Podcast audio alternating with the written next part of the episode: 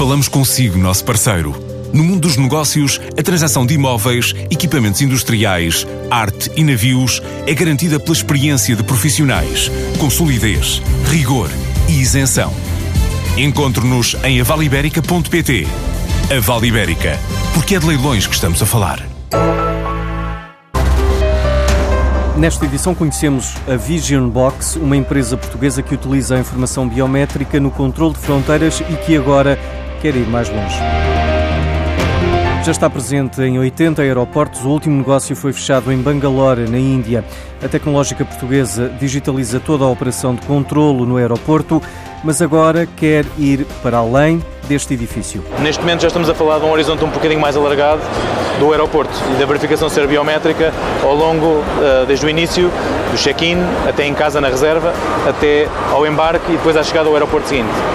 O passo seguinte, natural, é alguém que vai fazer check-in no hotel, onde vai a seguir, poder fazê-lo já usando essa informação. Ou seja, no limite, eu saio do avião, aterro, saio do avião, chego à cidade e vou para o meu hotel e não preciso fazer mais nada para além de chegar à frente da porta do meu quarto, que eu já sabia no meu telefone qual é o número, e ele abre-se porque sabe que eu sou o Pedro que vou chegar agora uh, ao meu quarto. Pedro Torres, diretor de inovação da Vision Box, pretende, no limite, acabar com os documentos necessários para a autenticação.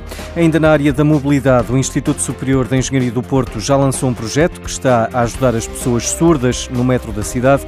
Começou em 2014, chegou no mês passado ao terreno com a instalação de um sistema que responde às perguntas dos utentes na estação dos aliados. E é da facilidade com que hoje nos deslocamos, graças à tecnologia, que nos fala o gestor Miguel Duarte Fernandes. A tecnologia mudou drasticamente para melhor a forma como hoje viajamos e esta mudança sente-se não só nas viagens mais planeadas, de média e longa distância, mas sobretudo nas deslocações de curta distância e que fazem parte do nosso dia a dia.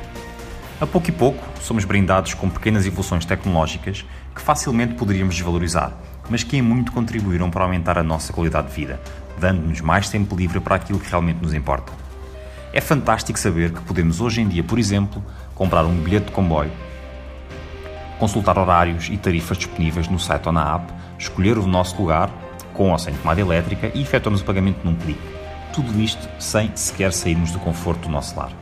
Pensar que não há muitos anos teríamos que abdicar do nosso valioso tempo para nos enfiarmos numa fila de qualquer agência de viagens ou estação de comboio, dá que pensar e se este processo ainda lhe é familiar, vai muito a tempo de experimentar o maravilhoso mundo das compras online. No que toca às deslocações de curta distância, as inovações são ainda mais espetaculares e fazem-me pensar, como apaixonado por tecnologia, qual será a próxima grande inovação. É fascinante. Carros partilhados, bicicletas, motas e até trotinetes elétricas não param de nascer startups com foco na mobilidade e mudaram em definitiva a mobilidade nas cidades. Todas se encaixam de forma brilhante e respondem a diferentes necessidades dos cidadãos. Os modelos de negócio que suportam estes serviços de share economy são completamente inovadores e todos ganham.